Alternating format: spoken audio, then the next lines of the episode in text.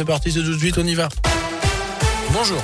Bonjour Jérôme, bonjour à tous. Et on reste sur les routes avec ce début de journée agité sur la 72. Les pompiers sont intervenus ce matin à 8 heures pour un début d'incendie sur un poids lourd à hauteur du musée d'art moderne à saint en direction de Clermont. Soyez donc prudents dans le secteur. Intervention également en cours rue de la République en centre-ville.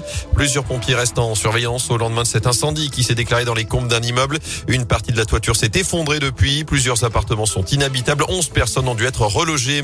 Dans l'actu également, le retour à l'école, retour du masque. Également jour de reprise pour les enfants ce matin après les vacances de la Toussaint avec le port du masque qui redevient obligatoire dans les écoles primaires de 39 départements, notamment de la Haute-Loire.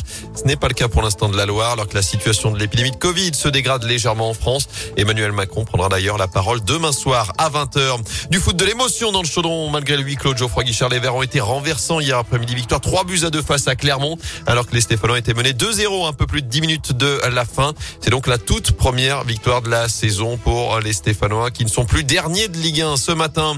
Par ailleurs, la vente du club va s'accélérer à saint les candidats potentiellement jusqu'à ce soir pour déposer leur offre de reprise auprès du cabinet d'audit KPMG. Et puis du tennis à suivre cette semaine, la toute première édition de l'Open International de Rouen avec un très joli plateau. On retrouvera notamment Benoît Père ou encore Richard Gasquet qui entre en lice dès ce soir 18h30 sur le central du Scarabée à Riorges.